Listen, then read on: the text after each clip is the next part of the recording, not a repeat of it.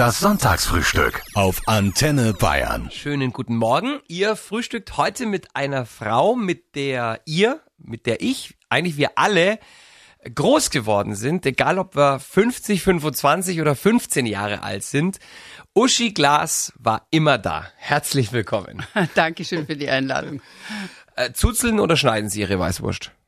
Wenn ich äh, alleine bin, zu Hause zuzel sie einmal. Aber so ehrlich gesagt, in der Wirtschaft mache ich das nicht so gern. Da pappen auch die Finger immer so hinterher, Ja, gell? so ist es, genau. Aber so schräg schneiden, so diagonal schneiden und immer dagegen nochmal wieder, also zickzack, sage ich mal, ist das Beste. Der Herr äh, Beckenbauer macht's ähnlich, Ja? hab ich gesehen. Ja, ja. Sie haben sich aber nicht abgesprochen. Nein, noch nicht, nein. Kann man reden mit ihm. Also korrekt müssten wir ja eigentlich mit Helga Ursula Glas ähm, Sie begrüßen, weil Ihren ersten Vornamen kennen die wenigsten. Richtig. Ich heiße eigentlich Rufname Helga und die Ursula hing hinten dran und meine Mutter hat irgendwann gesagt, also eigentlich, das ist überhaupt kein Helga. Die ist irgendwie eher eine Uschi oder eine Ursula halt so. Also wenn es lustig war, war es die Uschi und wenn es nicht lustig war, war es dann die Ursula.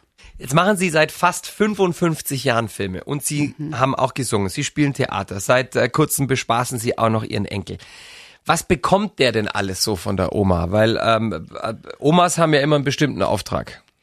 Also ich lese ihm gern vor, das mag er gerne zum Beispiel. Dann spiele ich mit ihm einfach ganz normal. Was ich ganz toll finde als äh, Oma ist natürlich, man ist lockerer insgesamt. Also die Aufgabe ist eigentlich mehr nur Vergnügen und Genießen. Deshalb lieben Enkel auch die Omas immer so. Ja. Und mit Ton Onkels und Tanten ist es, glaube ich, ähnlich. Ja, Weil da genau. darf man viel mehr. Darf man mehr bei Ihnen? Also ich glaube schon. Wie kommen Sie denn mit dem, mit dem neumodischen Spielzeug klar, mit denen die Kids heutzutage, also Transformers und was die alles haben? Also äh, witzigerweise hat er auch ein unglaubliches Fable für, für Dinosaurier. Was mich total wundert bei allen Kindern. Meine beiden Buben waren verrückt nach den Dinosauriern. Also kannten auch jeden, ob das Tyrannosaurus Rex war oder was das war oder der Ichthyosaurus oder was weiß ich. Die haben, waren verrückt und haben ja diese, da gibt's ja diese fertigen, eigentlich so Plastikfiguren, so, so schwere und konnten die alle genau nennen und der ist das und das ist ein Fleischfresser und das ist ein Pflanzenfresser und dieses Flugsaurier und er, der kleine Kickerl, ist genauso, ist verrückt nach Sauriern und das, da bin ich natürlich gut im Geschäft, weil die kenne ich alle. Für mich ist es nicht kein Neuland. Gehen Sie denn auch für Ihren Enkel auf die Straße, also zum Beispiel bei einer Fridays for Future Demo? Nein. Also erstmal ist mein, mein, mein Enkel, der ist vier Jahre alt, das wird er Das nicht checkt er nicht nachvollziehen. so, ne? Und äh, so ein kleines Kind da mitzerren, finde ich bei Demonstrationen eher so eine Geschichte. Also gut, okay. Aber ich finde, jetzt ist die Demonstration, jetzt haben wir es alle gemerkt. Und man muss auch aufpassen, dass so ein Trend nicht auch den Menschen plötzlich in Trotz erzeugt und dass man dann plötzlich eine Gegenwirkung da in, in Gang setzt, sondern wir haben verstanden, wir müssen viel mehr tun. Das ist alles total klar. Aber wir müssen natürlich auch ein bisschen über unseren Rand rausschauen und sagen, wie können wir das bewerkstelligen, ohne dass wir äh, sozusagen auf alles verzichten, was es gibt. Es fährt kein Auto mehr und auch die Hetze auf die SUVs verstehe ich nicht. So ist es nicht zu bewältigen. Es gibt äh, zwei Dinge, die Sie nie gemacht haben. Erstens, Sie haben nie einen Bösewicht gespielt. Warum? Äh, vielleicht, weil ich so nett bin. Nein, keine Ahnung, weil man es mir nicht angeboten hat. Wären Sie es gerne mal also gewesen? ich muss dazu sagen, ich habe natürlich in meinem Leben auch einige Rollen abgelehnt, wo ich sage, dass, dass ich eben etwas spiele, was, was mich schon ekelt beim Lesen. Mhm. Ähm, da, das sage, da kannst du Gott sei Dank die Freiheit zu sagen, mh, vielen Dank, tolles Angebot, aber ich mach's nicht. Sie haben, ich habe nachgeguckt, weit über 100 Filme gemacht und sich nicht in einem einzigen ausgezogen. Obwohl das ja gerade in den 60ern fast schon zum guten Ton gehört hat. War das aus Trotz, war das aus Scham oder war das aus Prinzip? Also, ach ja, jedes Argument würde ziehen. Es war damals wirklich so, wie ich jung war und Anfängerin war, war es wirklich so, dass du Bücher gekriegt hast und dann stand halt, was weiß ich, auf der zehnten Seite konntest du darauf wetten, jetzt lässt die Hauptdarstellerin die Hüllen fallen.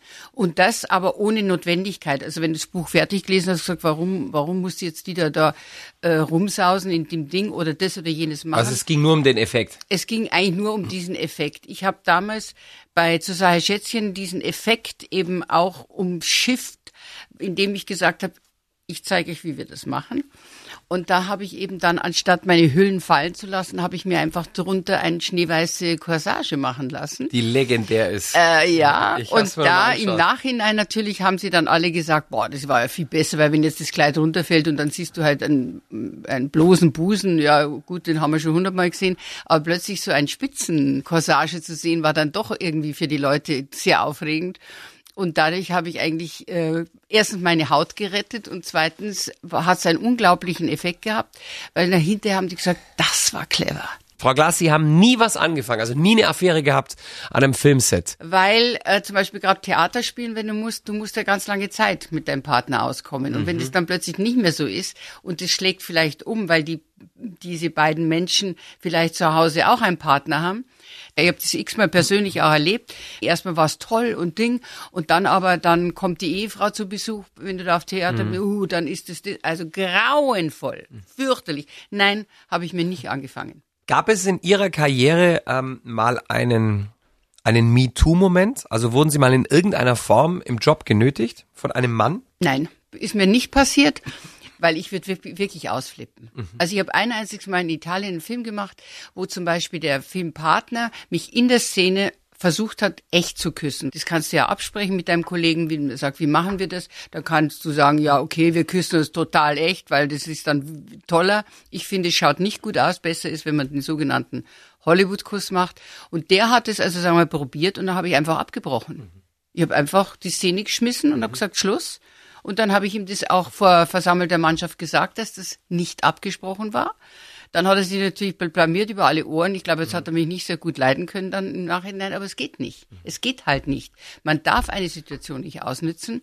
Wenn beide einverstanden sind, das ist überhaupt kein Problem. Aber nicht, dass ich sage, oh, jetzt ist die Situation so, die Kamera läuft, ja, wir spielen die Szene, dann probiere ich das jetzt einmal. Das geht nicht. Sie sind äh, geborene Niederbayerin, haben auch lange Zeit in München gelebt, äh, wollten auch nie woanders leben, ähm, obwohl Hollywood gerufen hat. Was hat Sie davon abgehalten, die große weite Welt zu erobern? Also ich habe ähm, sehr viel gearbeitet. Und ich wollte eigentlich immer Familie haben. Ich habe mir überlegt, Menschenskinder, du malochst nur, du bist nur noch unterwegs. Deine Freunde rufen dich gar nicht mehr an, weil die sagen, bist du eh nicht da, kann man eh nichts machen. Äh, und dann habe ich wirklich gedacht, will ich jetzt nochmal nachschauen, ob ich auch mal noch mal ein Privatleben haben könnte? Oder gehe ich eben nach Hollywood und riskiere, dass ich nie in meinem Leben eine Familie habe?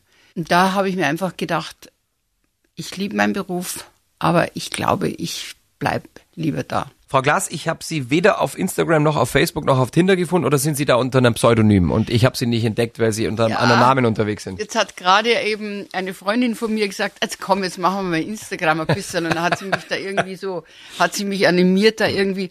Sie sagt dann immer wieder, Uschi, schick mir doch Fotos. Sag ich, welche Fotos? Ja, mach halt irgendwo ein Foto, irgendwo, wo du bist. Und dann denke ich mir, oh Gott, was, wo, ich habe keine Ahnung, soll ich einen Kochtopf jetzt fotografieren oder was?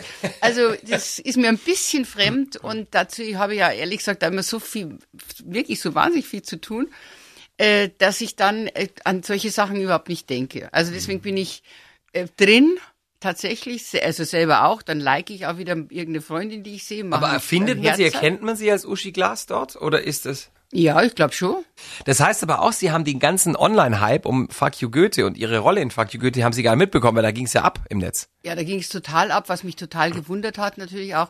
Und ich wusste, vom Elias habe ich es natürlich gehört und natürlich vom Produzenten und vom Bora natürlich, boah, da ist die Hölle los, ja, und von der Lena. Und äh, da war ich noch, da war ich noch ängstlich. Also heute bin ich jetzt nicht, ich bin schon relaxed eigentlich und denke mir, es ist ja wurscht. Aber da habe ich gedacht, nein, das mache ich nicht, da weiß ich nicht, das kann ich nicht lenken und ich steuern und habe keine Ahnung, wo ich drücken muss. ja. Und äh, nein, aber natürlich, das, da war ich total von Socken, was das für ein Ding war, ja. Es gibt ja inzwischen äh, Apps, mit denen man ähm, auf Fotos bei sich selber die Nase begradigen kann, die Beine länger, die Brüste größer, weniger Falten und so weiter und so Ja. fort. Ist man da nicht versucht, gerade als Person in der Öffentlichkeit, ähm, jetzt wo man nicht mal Schönheits-OPs machen muss, sondern einfach nur auf dem Foto nachhelfen muss, ist man da nicht versucht, das zu tun? Also, ehrlich, Sie meinen, dass ich jetzt selber ein Foto bearbeite? Ja. Erstmal kann ich es gar nicht. Und dann zweitens finde ich, du musst einfach, das habe ich eigentlich vor langer, vor wirklich ganz langer Zeit entschieden, du musst einfach mal mit dir ein guter Freund werden. Und dass du je älter man wird, dass man da auch ein paar Falten kriegt dazu und ein paar Lachfalten hoffentlich und nicht nur miese Falten. Das ist einfach normal und damit musst du auch anfangen, irgendwie umzugehen und zu leben. Weil es, äh, ich kenne so viele Menschen, die dann sagen, ach, wenn ich schon in den Spiegel schaue in der Früh, wird mir schon schlecht. Äh, was ist denn das für eine Einstellung zu dir selber, ja? Mhm. Und das ist ja logisch. Ich meine, wenn wir nicht älter werden wollen, alle, dann müssen wir vorher sterben und das ist blöd gelaufen dann. Also müssen wir ja eigentlich sagen, okay, es ist, wie es ist. Sie haben mal gesagt, ähm, dass Sie die meisten Ihrer eigenen Filme gar nicht gesehen haben. Ja, ja, aber wann, äh, ich weiß nicht, es ist erst einmal, du bist, wenn du in der Premiere bist, schaust du ihn deswegen nicht an, weil du in der Zeit Interviews gibst. Und dann, ja, weil da ist ja meistens Pressekonferenz, ja, dann ja. gehst, sitzt halt drin gerade und dann, wenn es fertig ist, gehst du nach oben auf die Bühne.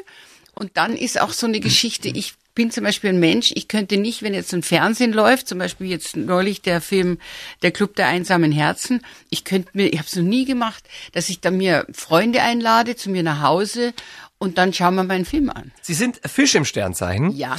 Jetzt stehen in Ihrem Horoskop ein paar Sachen, die ich kurz gerne mit Ihnen durchgehen würde. Einfach ja, nur, was bitte. Sie dazu sagen. Ich weiß jetzt, glauben Sie überhaupt an Horoskope oder sagen Sie das Naja, also wenn es gut ist, freut's mich und wenn es blöd ist, denke ich so ein Schmarrn. Also hier steht unter anderem, Frau Glas, dass die Fischdame sehr sensibel ist. Man sollte sie mit Samthandschuhen anfassen, sonst können schnell die Tränen fließen. Den Eindruck habe ich jetzt bisher nicht, aber. Also, ähm, ich bin schon sehr empfindlich. Also je besser mich jemand, ein Mensch kennt, umso vorsichtiger muss er sein. Jetzt steht hier außerdem noch. Ja, bitte. Wenn die Fischdame es noch lernen würde, ein wenig mehr in der Realität zu leben und sich nicht ständig in ihre Traumwelten zurückziehen würde, wäre sie unschlagbar. Also ich finde, wenn man jetzt ganz genau hinschaut, kann, könnte man dauernd weinen eigentlich. Und das hm. ist aber kein Leben so, sondern ich glaube, ich bin schon in gewisser Weise ein, eine, eine positive Träumerin. Ich mhm. möchte es gern viel besser haben. Ein hoffnungsloser Optimist, ja. sagt man so schön, Romantikerin. So Dann steht hier noch, die Fischdame versteht es durchaus, ihren Willen durchzusetzen, aber auf subtile Art und Weise. Ja, weil ich ziemlich zäh bin. Mhm.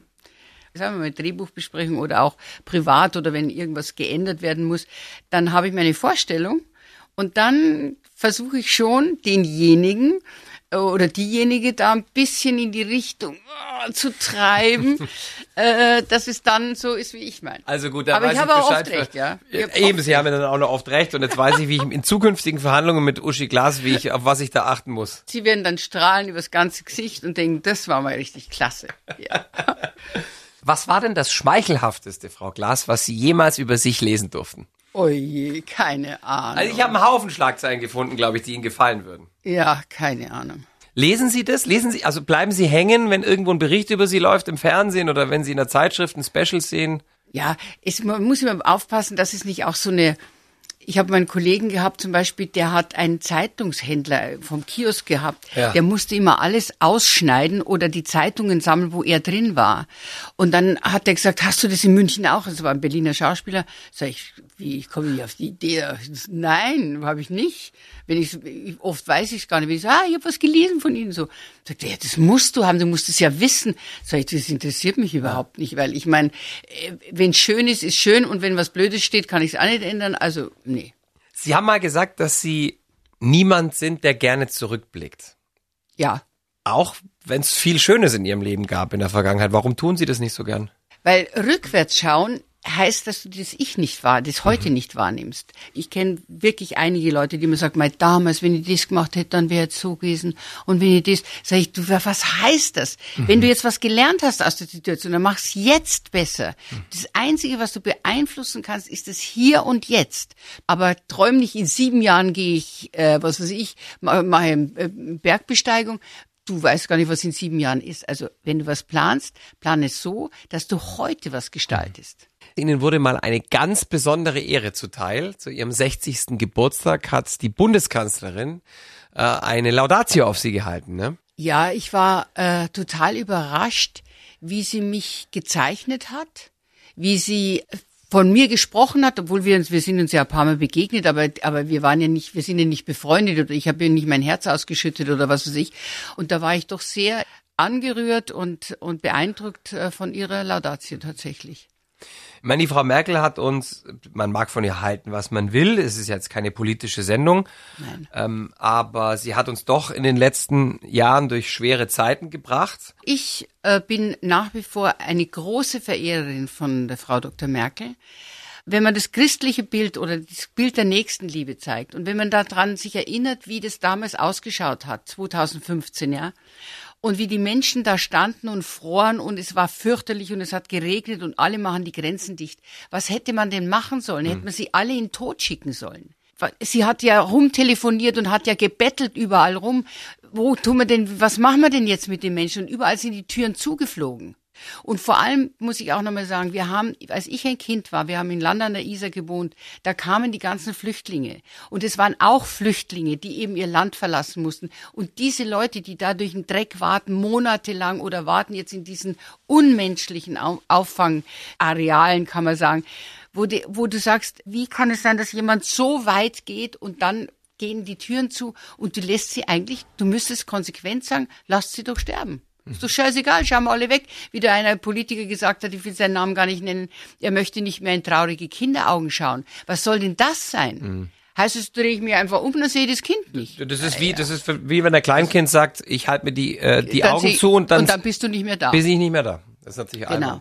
Frau Glas, ähm, zuletzt, wie kann man Sie denn unterstützen? Weil Sie tun ja sehr viel für hungrige Schulkinder in Deutschland. Ja. Die Stiftung heißt äh, Brotzeit. Brotzeit. Brotzeit für Kinder. Wir haben vor zehn Jahren den Verein gegründet im Februar und haben bis heute über sieben Millionen Frühstücke ausgegeben. Und äh, es ist noch nie von diesen sieben Millionen äh, Frühstücken an den Schulen, noch nie an irgendeinem Tag irgendein Frühstück ausgefallen. Mhm. Das ist eine ganz großartige Leistung von diesen Menschen. Und ich bin ihnen total dankbar, dass sie eben, Gott sei Dank, die Idee mit aufnehmen und mittragen und das also bewerkstelligen in ganz Deutschland. Ich bedanke mich für mein Frühstück mit Ihnen heute, Danke. Frau Glas, und ich hoffe, dass wir uns eines Tages mal wiedersehen. Ja, hoffentlich, Jawohl. natürlich. Schön, Schönen Sonntag. Ciao. Das Sonntagsfrühstück auf Antenne Bayern.